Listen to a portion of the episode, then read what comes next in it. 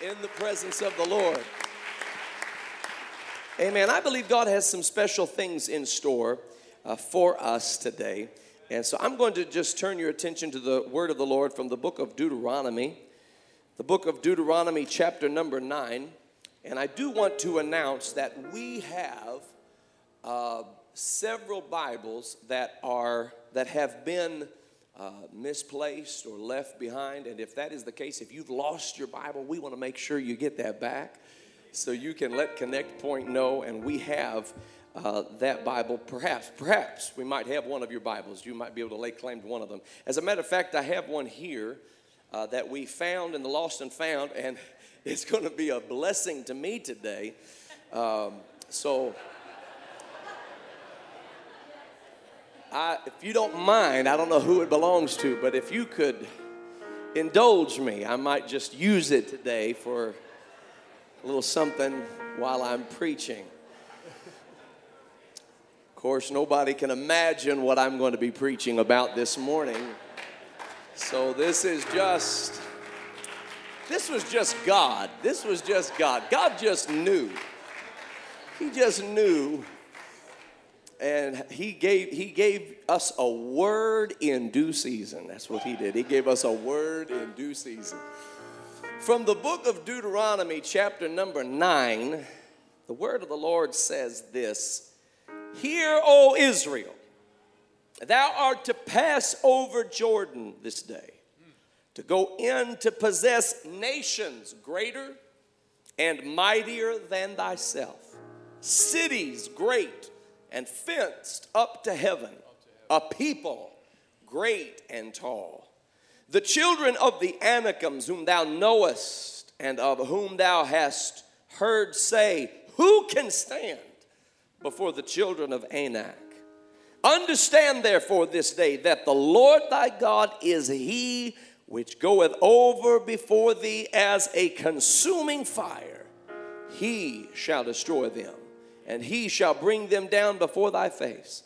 So shalt thou drive them out and destroy them quickly, as the Lord hath said unto thee. Hallelujah. And by the help of the Holy Ghost and by the grace of God, I want to preach about the Patriots versus the Falcons. Amen. Amen. I believe God has a word for somebody this morning. Amen. Let's go to the Lord together in prayer. Jesus, we love you. We thank you for your goodness. We thank you for your presence. You are the great, mighty King of all kings, Lord of lords.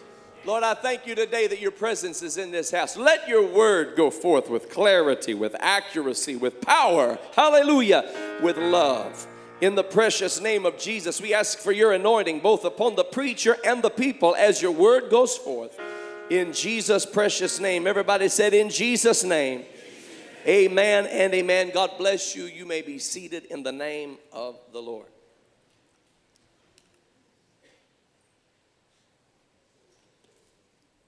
Now, let me give a little disclaimer here. Because I'm not what you might call like a cool preacher. I don't know, I can't always come up with the fanciest titles, and I'm not typically concerned about that. I just want to preach the word. And, uh, and so, but it's become kind of a tradition of sorts to talk about uh, what the world is talking about right now, the whole nation is abuzz with the fact that the New England Patriots are going to be playing the Atlanta Falcons. I'll tell you when this started. It started back when the Patriots were facing the Giants. And uh, I looked into the word of the Lord and was just reading a little bit about how that the children of Israel were looking into the promised land. God had guaranteed them the land of promise. And I saw that word giant pop out of the scriptures.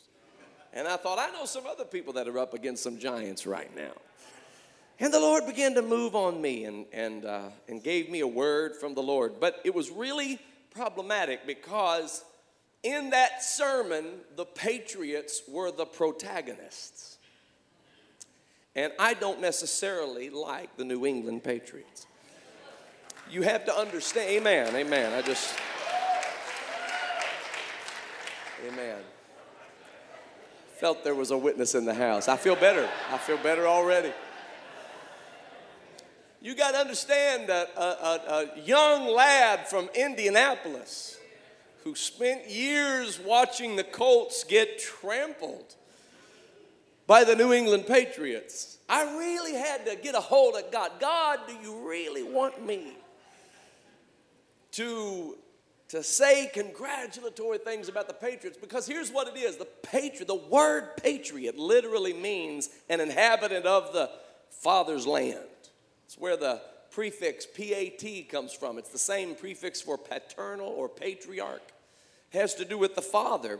So I'm looking at this and I'm realizing the children of Israel are the patriots in the text. And the giants are the giants of the land of promise that they have to overcome. And so it was a no brainer. The patriots must overcome the giants. But here's the problem the patriots keep getting to the Super Bowl. So I have to keep preaching positive things about the Patriots. I think God's trying to take some bitterness out of my heart or something. I think He is. And I'm, I'm, you know, when you when you when you plan on preaching something like this, you you you, you know you you're hoping for the best. You're really kind of dependent on who gets into the Super Bowl. You know, I've been praying for the saints to get. I could preach that. I could preach. I could preach me some saints up in the Super Bowl. Woo. Glory, I could do a Super Bowl shuffle to the saints being in the Super Bowl. The Ickey shuffle right here with the saints in the Super Bowl. I could just, I could preach the whole playoffs. First they meet the Lions. You could go a bunch of the Daniel, Samson, David. Then they meet the Bears. Woo. And then if they get to the AFC, hopefully they don't meet the Patriots. Fact, what if they met the Steelers? That would be good. Because then I could like, I could change one of the E's to an A and it could be like the thief, the stealer. See what I did there? I mean, we could really, and then we could just preach a whole message on trouncing the Steelers. It would just, I think God would move. I think God would move. I think God, I think it would, I think it would please Him. I think it would please Him. So I'm, I'm looking at this and I've got my wishes out there for who will do well, who will survive, and then I'm stuck again with the Patriots. Some years are easier than others. You know, the 49ers and the Ravens, that was a little challenging. But the Patriots versus the Seahawks, the Patriots versus the Falcons, and here we are today with the New England Patriots. And they really are a lot like the children of Israel. In the sense that the children of Israel were patriots, they were inhabitants of the land of the Father, the land of their fathers. That's what they were, that's what they were all about. And that's what the New England Patriots, that's the spirit behind their name. They were named after some revolutionaries who, in the late 1700s, mid to late 1700s, decided that they were going to defend their father's land. And they rose up against the most powerful force in the world at that time, the British Empire and they fought tooth and nail. Now, nobody gave them a chance because they were not an organized military, they were not a nation, they didn't have a president, they didn't seem to have any advantage in this quest to defeat the British Empire. And uh, so, this ragtag, as often uh, described group of people rose up and said, You're not going to take this land from us. And many of them said, Give us liberty or give us death. One said, I regret that I have but one life to lose for my country. And, uh, and they became known as the Patriots, the defenders of the fatherland and the inhabitants of the fatherland, much like the children of Israel. And, and so the Patriots, the New England Patriots, and the children of Israel have a lot in common, not just their name. You know, the New England Patriots have won several Super Bowls, four under Tom Brady. And this could be the fifth. Now, we got a lot of praying to do, ladies and gentlemen. He would make history, and then we'd never be able to live with ourselves. If he won five Super Bowls, and they have another Super Bowl that they won in the 1980s. And, and this team, here's the thing many people think of them as dominant, many people think of them as, as a team that just simply rolls through, rumbles through the season, and rumbles through the playoffs, and on to the Super Bowl and wins the Super Bowl. And, and they just, everybody fears the New England Patriots. One, you don't know if they're going to cheat or not. That's one fact of the matter you just always know could be in the equation. But in truth, the Patriots are usually at a disadvantage. Tom Brady is one of the greatest quarterbacks in the history of the NFL by anyone's standards. And do you know that he was not thought to be a great quarterback coming in? He, he nearly didn't make it into the NFL. He watched round after round after round of pick after pick after pick go, and him not being drafted until very late in the NFL draft and came in and sat on the bench and watched the other quarterback play through the season. And the Patriots did well, and the Patriots went to the playoffs. And then when the quarterback got injured, it was Tom Brady's turn. Tom Brady was now going to come up off the bench.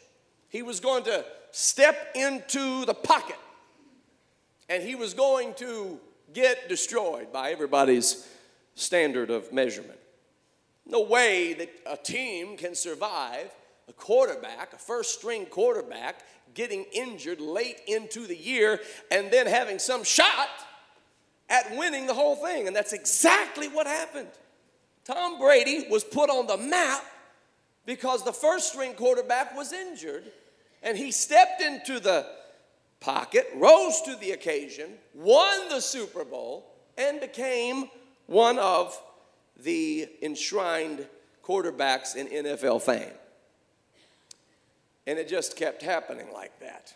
I don't even know, to be honest with you, who Tom Brady's been throwing to all these years. The only really good receiver he had was Randy Moss. And they went undefeated in the season but lost the Super Bowl. Rarely do they have good receivers. Rarely do they have a good running back. This year being an exception. LeGarrette Blunt has played an excellent season.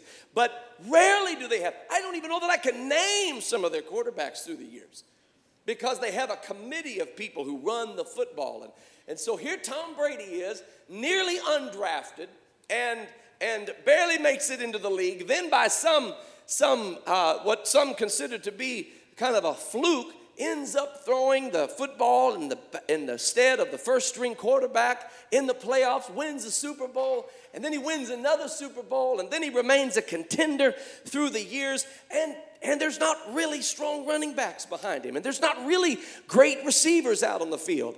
And, and, and everybody counts them off. In fact, one year, Tom Brady was injured the whole season. The Patriots still did well. He spent the first four games of this season suspended. This wasn't supposed to be the Patriots' year. They were supposed to be long gone. They were supposed to be 0 and 4, and then Brady couldn't bring them back from that abyss. And yet here they are, against all odds. Without tremendous star power, the Patriots are back in the Super Bowl, and I'm not so happy about it. but they're there. It's like somebody said to me the other day, they said they're the only team I know that can lose all their stars and win a Super Bowl. Only team. uh, We don't know what it is. We don't know if it's coaching. We don't know if it's management. We don't know if it's philosophy. We don't know if it's strategy. We don't know if, what, if it's pride. We don't know what it is. All we know is that when they get knocked down, they bounce back. Now that reminds me of the children of Israel. That reminds me of these patriots in the Word of God.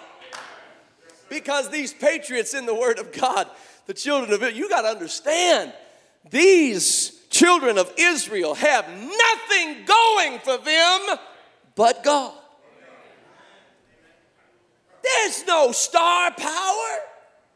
There's no, there's no heroes to speak of. In fact, in fact, when you just look at them in the Bible, you can look at them as being somewhat of a of a conundrum because there really is nothing going for them. In fact, they were routinely underestimated by their adversaries.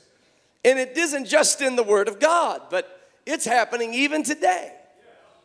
There's this little span of time in Israel's history called the Six Day War. In truth, the Six Day War was over in about six hours. It was named the Six Day War by Yitzhak Rabin. He had the privilege of naming the war. It was a war against Israel. And the only reason he named it the Six Day War is in reference to the six days of creation. He said, We'll call it the Six Day War because God created the earth in six days. And on the seventh day, he rested. And we are entering into rest from our enemies. That's what he said. And that's his motive for naming it the Six Day War. But in fact, it was over in about six hours. You got to understand, Israel had been a nation for 19 years. They were celebrating their independence as a nation for 19 years. And while they were celebrating, the Arab nations around them formulated a plan. Egypt announced that they were getting ready to launch war against Israel. So did Jordan. So did Syria. So did Iraq. So did Lebanon. And they surrounded Israel. The Egyptian army moved into the Sinai Peninsula, which was a demilitarized zone controlled by the United Nations. Egypt moved in and told the United Nations, get lost. The United Nations went scrambling. Egypt moved into the Sinai Peninsula. Then they moved their warships into the Straits of Tiran, and it blocked off Israel's waterway passage out of the nation. Syria surrounded at the north. Jordan moved in. Iraq moved in. Lebanon moved in. And Israel was completely surrounded. There were military forces that were overshadowing them. They were completely outnumbered.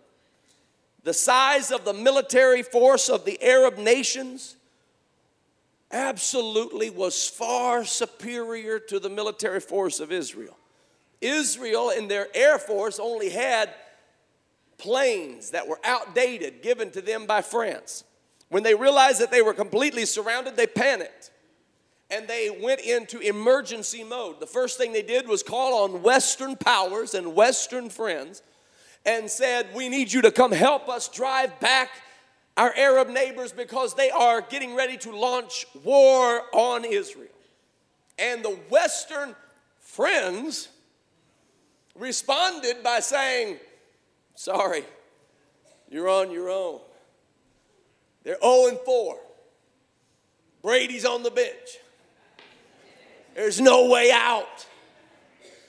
Nobody's gonna, nobody's gonna bet on Israel coming out of this thing alive. Israel is history. It was fun while it lasted. Many of them began to call it the second Holocaust because it was obvious what was getting ready to go down. They began to create up graves throughout the nation. They began to literally dedicate parks to graves. They began to, to, to, to prepare the ground to serve as mass graves so that they could quickly bury their dead and keep on fighting. They knew it was going to be a horrendous, horrendous battle. But on June 5th, which is my birthday, 12 years before I was born, oh, hallelujah. 12 years before I was born, on June 5th, 7:15 a.m., the Israel Air Force went into action. They decided that if they were to wait for an attack, that they would be overwhelmed and they would, it would be their sudden and certain death. So they went into action. But it was risky. They had these outdated French planes that weren't going to be of any help to them. And they launched the Israeli Air Force and left all but 12 jets back in Israel. And when they launched this airstrike against Egypt, they knew they could be in trouble because the Egyptian Air Force was far superior to them. They were outnumbered dramatically by the Egyptians alone. That's not to count the Jordanians and the Iraqis and the Lebanese and the Syrians. They were outnumbered. And it was, it was the absolute stated quest of these Arab nations to annihilate and completely destroy Israel once and for all. But see, there's something about these children of Israel that you have to understand. God made a promise to their father, Abraham. And he said, I will bless them that bless you, and I will curse them that curse you. Blessing will I bless you, multiplying will I multiply you. And he said, I will go before you, and I will be a shield and buckler, and I will fight for you and the children of Israel launched their air attack. Now they were they were literally flying. It was a risky risky deal. They were flying not even 20 meters above the ground. And there was it was there were so many things that happened in the next few moments that were couldn't be anything but God. For one, the surveillance planes that usually monitored the border of of the Arab nations, those planes had been inexplicably grounded for that one hour. And the Egyptian planes that were that were uh, that were getting ready to launch an attack were ordered to stand down for just a moment as Israel moved in under everybody's radar without anybody noticing. Remember when God blinded the men of Sodom? Remember when God would go before Israel and many times he would confuse the enemy. This happened, as a matter of fact, when the children of Israel were fighting this battle in 1967. They were on the on the border of Israel fighting for their nation and while they were fighting there were there were explosions taking place on the border of Egypt and Jordan and they didn't know what it was at first because they knew they weren't doing it and when they looked around and realized that the actual Egyptians and Jordanians were blowing up their own devices their own arsenals and weapons. And and they they were confused and chaotic and they were they were making mistakes and things were blowing up all around them as Israel moved in. When they launched their air assault they were able to destroy 300 Egyptian jets decimated the Egyptian air force and gained superiority in the air and from the air immediately. Because they were in attack mode, when the other nations launched their attack, air attack, the children of Israel were already in a position because they were already in the air to mount a counterattack to the Jordanians and to the Syrians and to the Iraqis and to the Lebanese. And they decimated their air assault. And when it was all said and done, Israel had won the air battle in a matter of five to six hours. A couple of days later, they were at the Golan Heights. The only area now of vulnerability was at the Golan Heights, where the Syrians were making advances and they were beginning to, to cause quite a bit of trauma, and, and they, were, they were gaining casualties, the Israelites were. And while they were there in the Golan Heights. The Golan Heights, you got to understand, when you're at the Golan Heights, you're looking down on Syria or looking down on Israel, whichever direction you're going. Whoever gets the Golan Heights has the advantage. And Israel knew that. And so Israel made an attempt to gain access to the Golan Heights. And Syria was making an attempt to gain access to the Golan Heights. Once you get the Golan Heights, you're looking down on everybody around you and you have the upper hand but God. but God. Do you know there were 75,000 Syrian soldiers that were making an advance on the Golan Heights, and the uh, Israeli army was so decimated in that area and, and so concentrated on other parts of the nation, they had 25 soldiers? And those 25 soldiers looked out over those 75,000 soldiers and said, I think we can take them. And those 25 soldiers went up to the Golan Heights. And here was the plan of the Syrians. The Syrians didn't know how many soldiers there were. They didn't realize there was such a small number. They just knew it was it was smaller than them. And they said, "We're going to wait for them to attack. And when they attack, then we're going to counterattack. We don't want to we don't want to fall into some kind of a trap or some kind of a snare." But they didn't realize they were already in a snare. Because when you fight who God has anointed and who God has blessed, you're already in the snare of the enemy.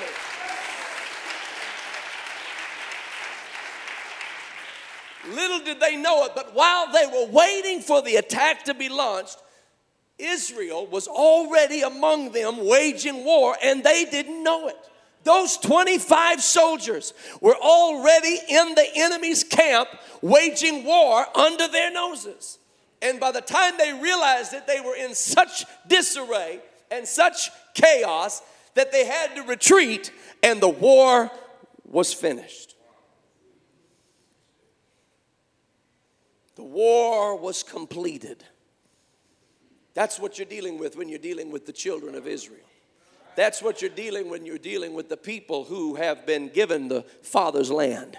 That's what you're dealing with when you're dealing with people who say, We don't need anything but God. We don't need our quarterback. We need God. We don't need the world's best running back. We need God. We don't need the, the, the, name brand wide receiver. We need God. We don't need the best kicker. We need God. Our special teams might be a little shaky, but if we've got God, let me remind somebody today if God be for you, who can be against you? I don't know what you're dealing with today. I don't know if you feel like you're at a disadvantage. You might feel like you got nobody in the backfield and you've got nobody downfield. But if you've got God on your side, then you've got enough. I don't know what kind of doctor's report you've received. I don't know what kind of chaos is breaking out in your family. I don't know what kind of financial crisis you're in. But I came to lift somebody's faith to let you know that if you're the Son of God, if you're a child of God, everything's going to be all right. Trust in the Lord. Trust in the Lord. Trust in the Lord with all your heart. Lean not to your own understanding but in all your ways, acknowledge him, and he shall direct your paths. It's over and over and over and over throughout the Word of God. Do you know God actually deliberately chooses not to bless those who think they've got it all together? You know, if you're one that just you got it all together and you know it and there's nobody that can tell you otherwise, and nobody can tell you different, and you're better than the person next to you, you better watch out because you might be walking in your blessing, but you're not walking in the blessing of God you need to understand God resists the proud. God becomes an adversary to the proud. God becomes an enemy to the proud. But He giveth grace to the humble, those who know I can't do it without God. Without God, I can do nothing. I need God, and I'm not ashamed to tell you, I need God. I need the blood of Jesus. I need the power of the Holy Ghost. I need the Word. I need the Spirit. Hallelujah. Oh, hallelujah. So God finds these children of Israel. Abraham, he speaks to Abram and says, Abraham, leave thy father's house, leave your father's kindred. Go looking for a city that hath foundations, whose builder and whose maker is God and I will go before you, and I will give you the land under your feet, and I will make your seed like the stars in the heavens, multiplied without number, and I'll give your seed, make your seed like the sands of the seashore, multiplied without number. And when Abraham heard God, he obeyed God, and the blessing of God was on him and on everybody that descended from him. Oh, hallelujah. In Isaac, shall thy seed be called. Abraham knew God is with me. It looked like he wasn't going to have a baby because Sarah was not able to conceive and bring forth a child. But Abraham knew if God is with me, his promises will come to pass. And then he had Isaac, and then it looked like Isaac wasn't going to be able to have a baby. This is the promises of God that they're going to be like the sand of the sea, stars in the sky. There's going to be multiplication, multiplication. And here's Abraham's wife can't have a child, Isaac's wife, Rebecca, can't have a child. But Abraham knew that if God said it, I believe it, and that settles it. I will not fear what the enemy can do to me. I will not fear what the enemy says to me. I will not cower down in the face of the lies of the enemy. I know my God is able, I know my God is true. Woo. I don't care what ESPN says. I don't care what Fox Sports says.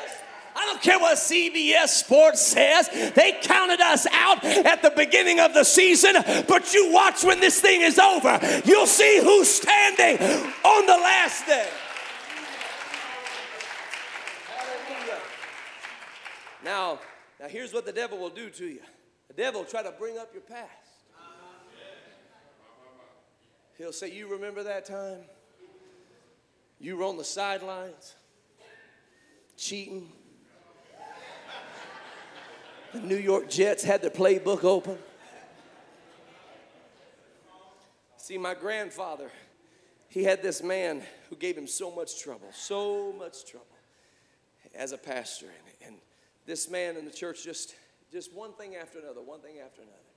And my grandfather, it bothered him so bad, he thought one day, I'm going to let loose on him. And he made a list of every offense the man had perpetrated against him. He said, Yep, one, two, three, four, yep, yep, mm-hmm.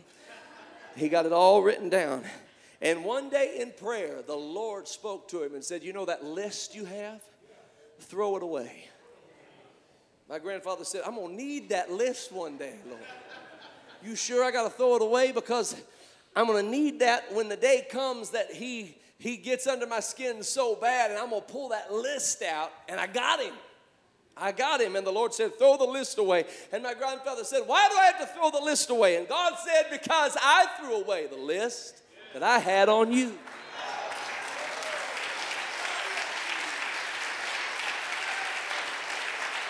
I don't care what the devil has on the list against you, you can overcome it in the name of Jesus.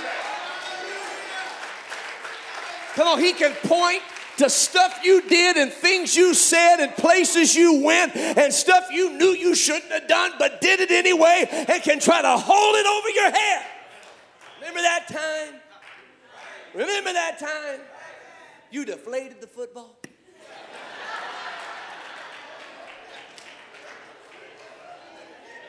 Remember? You might have forgotten, but the devil didn't forget. And there are people around you that didn't forget. And there are commentators that didn't forget. And there are pundits that didn't forget. And there are fans of other teams that didn't forget. And there are Falcons fans that didn't forget. And there's kids from Indiana who like the Colts that didn't forget. But God said, I will remove your transgressions as far as the east is from the west.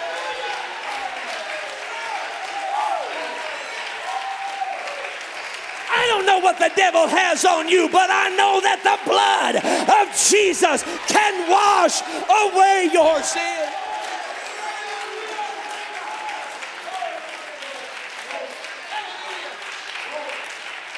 And God will still fight for you, even when you don't feel like you're worth fighting for. Pastor, you don't know what all I've done. You don't know where all I've been. Maybe if you knew everything, you wouldn't apply that to me. I don't have to know what you've done. I only know what Jesus did. And what he did has the power to wash your sins away.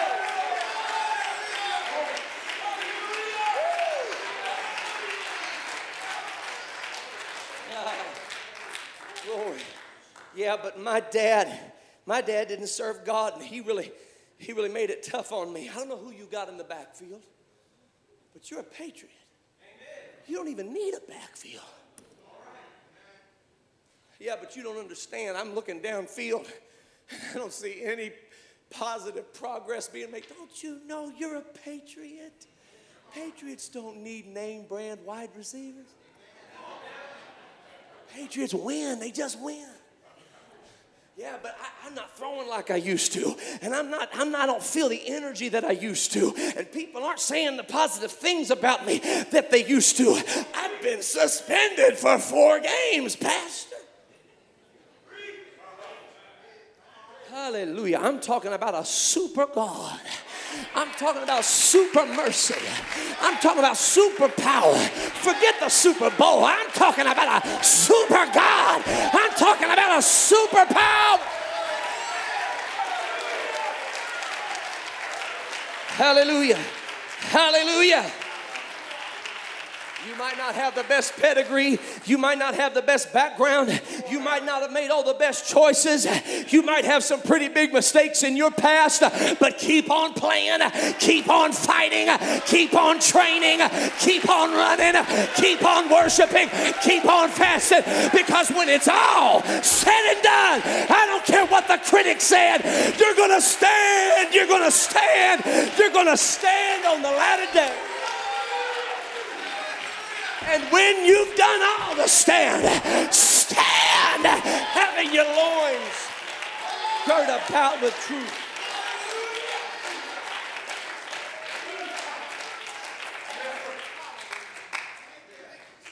Having on the football helmet of salvation. Shoulder pads of righteousness. Yes, Lord. Woo. Hallelujah run through a troop, leap over a wall. You got to know who I am. I'm a patriot. God gave me this land.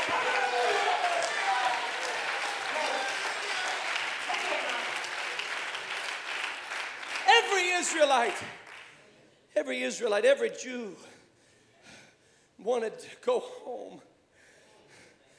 They said when the Crusades came, Every Jew in the world would get up the next day being driven out of, out of Jerusalem.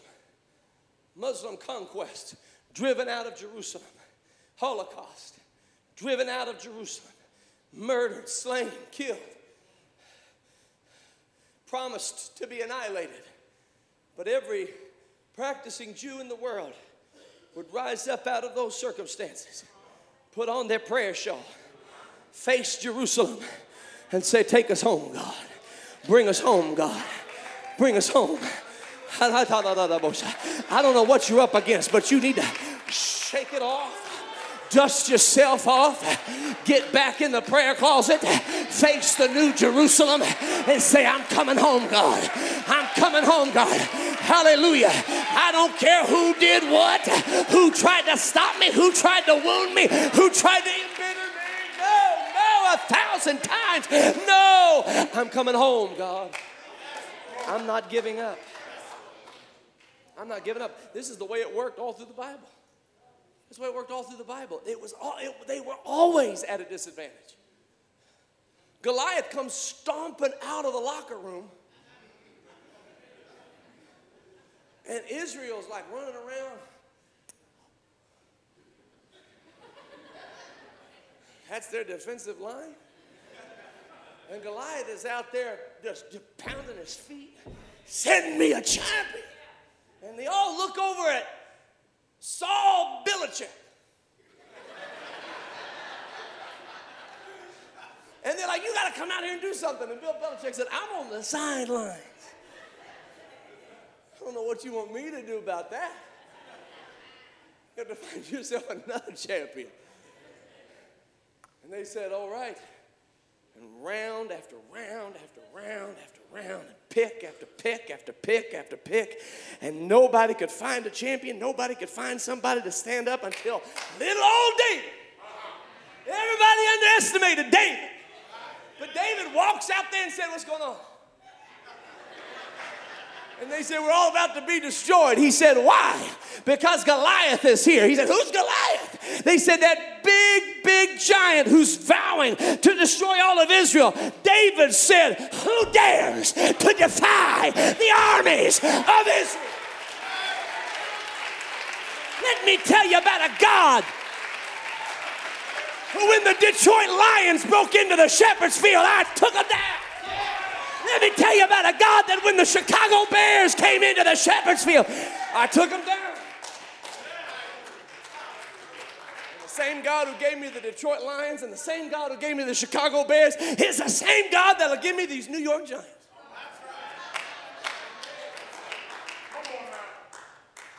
Oh, hallelujah. He walks out onto that battlefield, and Goliath says to him, He said, you, am I a dog? That you would send out this kid to play against me? He said, You got to understand where I went to college. You got to understand what the scouts are saying about me. You got to understand who you're dealing with.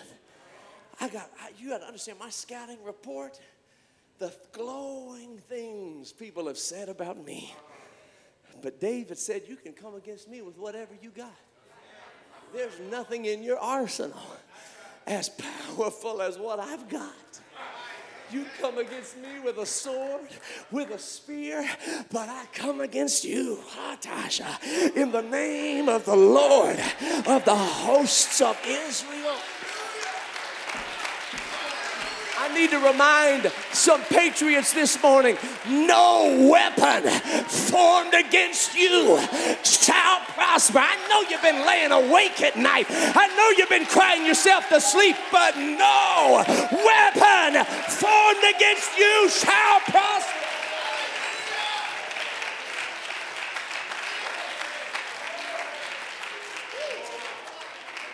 hallelujah. God said, Gideon, you're going to take down the Midianites, that massive, massive war machine. Gideon said, Okay, I'm scared because I, I mean, I don't know much about war, and I, uh, I'm the least of my father's house, and my father's house is the least in Israel. And he says, Are you sure you got the right Gideon? And God said, Yeah, Gideon, I'm going to take you and I'm going to overcome the enemy through you. Gideon said, All right, let's do this thing. He went and gathered 32,000 soldiers and said, All right, God, we can do it now. And God said, Oh, you got too many. Too many. I thought I needed more than this.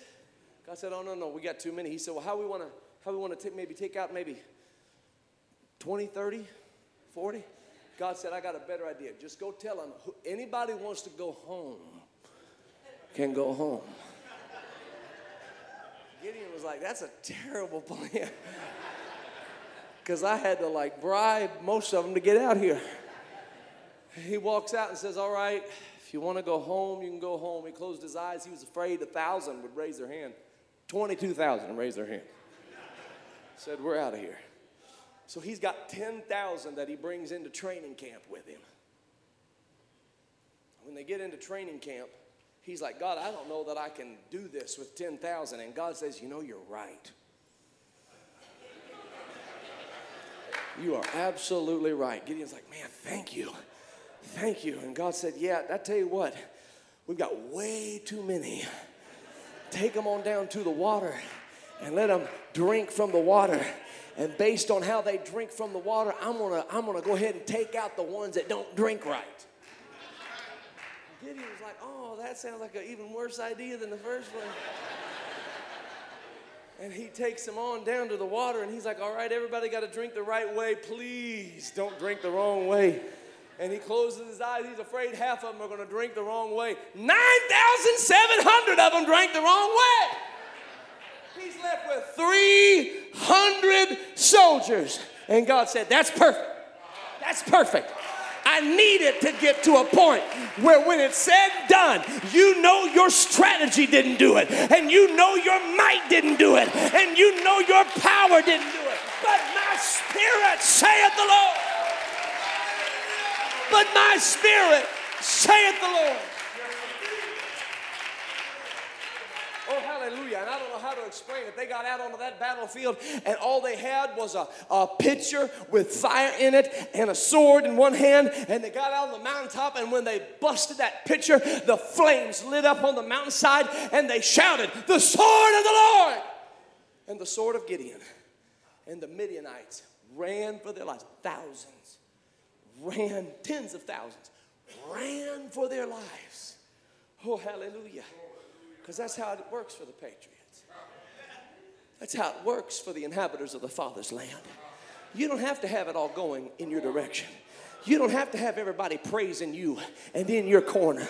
You don't have to have the scouts report to verify that you are exactly what you need to be. I tell you whose opinion matters. God's opinion matters. Because what God thinks of you isn't opinion at all, it's the truth. Oh, hallelujah.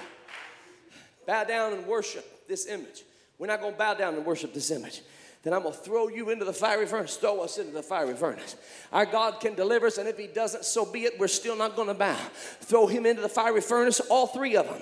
When they get into the fiery furnace, Shadrach, Meshach, and Abednego, Nebuchadnezzar looked down, down into the furnace and said, Didn't we throw three? Why then do I see four? And why does the fourth look like the Son of God?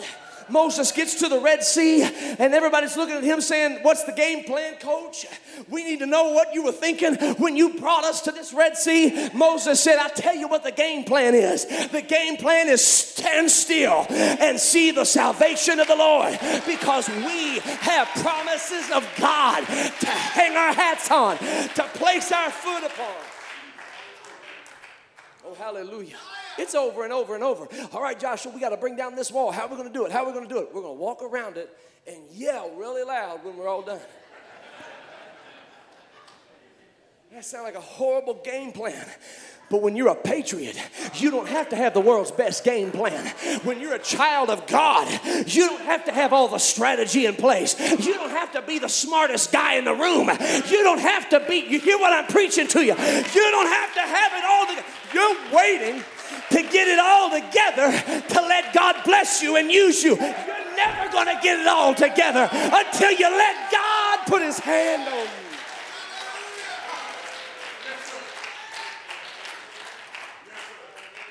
Hallelujah. Glory. You know what? We got to get serious about doing this for God. You know, I'm you young people, listen to me. I want you to know that God has a purpose for your life. You're not just here just because your parents made you come. You're here because the Lord has got you here.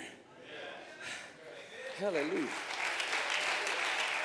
God's got a blessing on your life. You know, I'm not always going to be able to preach this gospel. I don't know when the Lord's going to call me home, and you guys are my backfield. I'm going to hand this off. I need somebody to help me right now. Come on, you, you guys right here in the, the first, first, there you go, Brother Kedrick. Come on, that's what I'm talking about. I need some offensive line here. Guys, come on. I just need about three or four of you just to line up here. There you go. Come on, that's it, Brother John.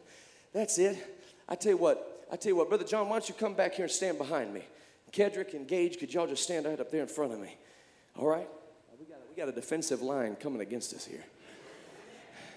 Now, listen, I want to explain something to you, Brother John. I'm going to hand this off to you. This is the football. And I'm going to hand it off to you. That's what I'm doing here this morning. It's not enough that I know it, you got to know it. It's not enough that I can say he's a healer, I got to hand it off to you. Now we're going to do everything we can to help you. You got some good blockers here. We got prayer meeting, we got Bible quizzing, we got Pulse Youth Group, we got Sunday school class. We got a lot of blockers up here. And I'm going to hand this off to you, and I need you to run it all the way back to Brother Justin Barnhart. now, here's the thing it's going to be a little easier up here because you got Bible study, Bible quizzing, you got prayer meetings, you got Pulse Youth Group, you got Sunday school class, you got Sunday morning worship. But you're going to break through the defensive line, and the defensive line is going to come at you. Lust of the flesh is over here, lust of the eyes is over here, pride of life. You hear what I'm telling you? These guys want to take you down, but you hold on to this thing. They're going to try to knock it out of your hand, but don't fumble.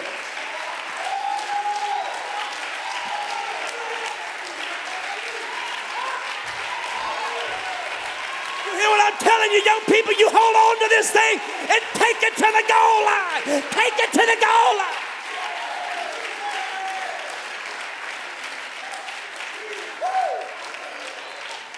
Run and be not weary. Run this race. Run this race. Lay aside every weight and sin that does so easily beset you. And run with patience the race that is set before us. You got to be careful because these are skilled tacklers. And they're going to come at you from every which direction. They have been training. They watch video about you. They know which way you move. They know where you put your feet. They know all your spins. They know everything about you. But you hear what I'm telling you no weapon formed against you shall prosper. No weapon formed against you shall prosper.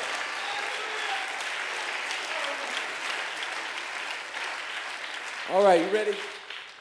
Here we go. Omaha.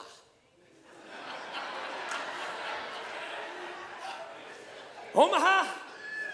Here we go. Omaha, hallelujah. Oh my goodness, no, he didn't. All right, now gonna call some real plays. Acts 2 38. John 3 5, Isaiah 40 and 8, Proverbs 18. These are game plans. You know the game because you've been in training. When I hand this off, I want you to run through a troop, leap over a wall. Are you ready? Are you ready? Psalm 150, Psalm 100, Psalm 23 said, Hut, go, go, run through a troop, leap over a wall.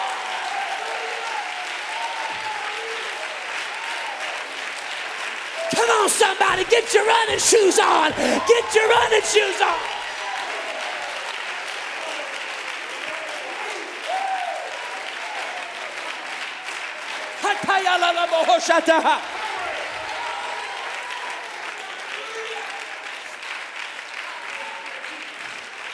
Come on, let's stand to our feet right now. Give him praise. Let's give him praise. Let's give him praise. Let's give him praise.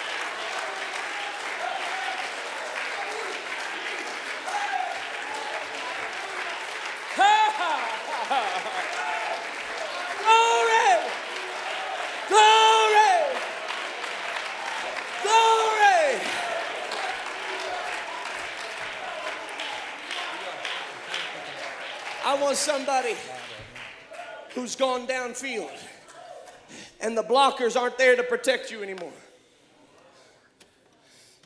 You're not, you're not part of the youth group, maybe? Maybe you're beyond Sunday school class. Maybe you're past the days of your youth. Maybe you've got some deflate gates in your past. Maybe you've got some stuff you hope nobody ever knows about. Go on down the field. I'm not going to throw it to you, but, but I want to put it in your heart. Come on, somebody, lift your hands and catch it. Let it hit you between the numbers. Come on, don't fumble it, don't miss it. Come on, young people, get a hold of it. Come on, reach out your hands and say, It's for me. It's for me. God wants to anoint me. God wants to help me. God wants to strengthen me.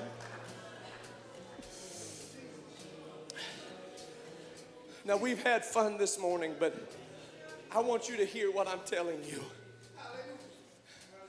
If you'll put your trust in God, there is nothing that can take you down. I don't care what is stacked against you, nothing can take you down. It doesn't matter what mistakes you've made in life, nothing can take you down when you put your faith in God. I'm not, listen, if it weren't true, I wouldn't be up here doing this. If this gospel didn't work, I would find something else to do with my life. I only preach this gospel because it is the truth. God didn't call me to preach a lie. God called me to preach the truth. And I'm telling you, I don't know what you've done or where you've been, but today you can put your faith in God and say, God, I need you, I need you, I need you. And it doesn't matter how many enemies are surrounding your border. God will make a way of escape. He will do the miraculous. He will make a way where there seems to be no way.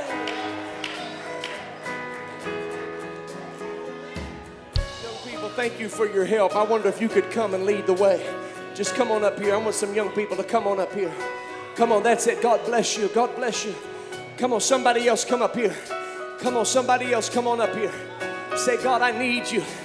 God, I need you. I'm downfield a ways now.